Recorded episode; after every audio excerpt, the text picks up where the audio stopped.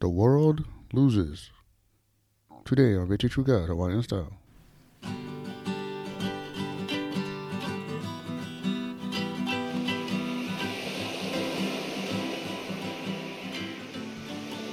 Aloha Friday, everybody.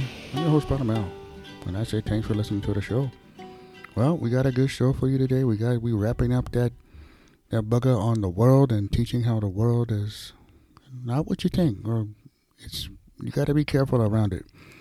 But first of all, I like Pule pray for this week for those who didn't go well, for those who you know they they gave in a little bit, or the world got their way with you, and it just didn't go the way you like. So I'd like to say one quick Pule and in your pu'uwai, your hot where you sit right now at your desk or whatever you're driving. Just pray with me. Father God, I just pray for those who the week was hard for them and didn't go well. For those brothers and sisters that tried in the world, they seem to get their way. That this show through the weekend and come back Monday, that they will get that mana, that strength that they need to keep going forward and hell on. In Jesus' name, Amen.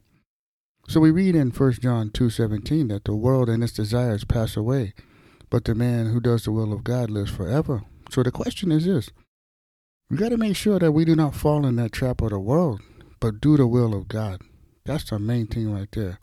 And only with God can you get both quality of life and eternal life. Think about them quality of life and eternal life. Same, same.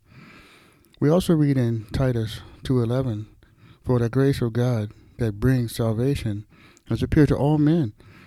It teaches us to say no to ungodliness and worldly passions and to live self controlled, upright, and godly lives in this present age, while we wait for the blessed hope, the glorious appearing of our great God and Savior, Jesus Christ.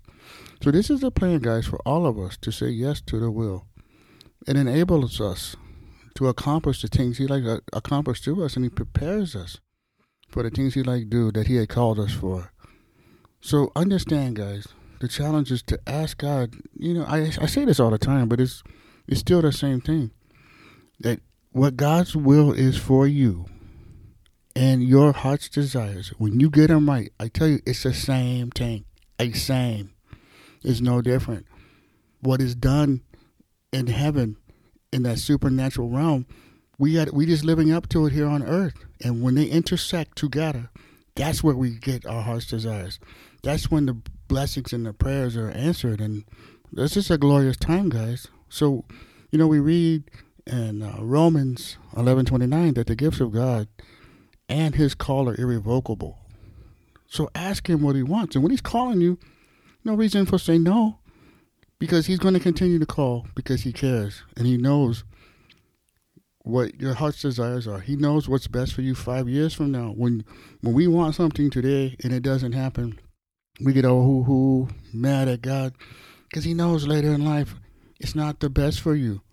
He's not one of those jokester kind gods that, oh, let me go pull the rug out from under this bugger right here and, and laugh. You know, it's not that kind. He's he's a God that wants what's best for you.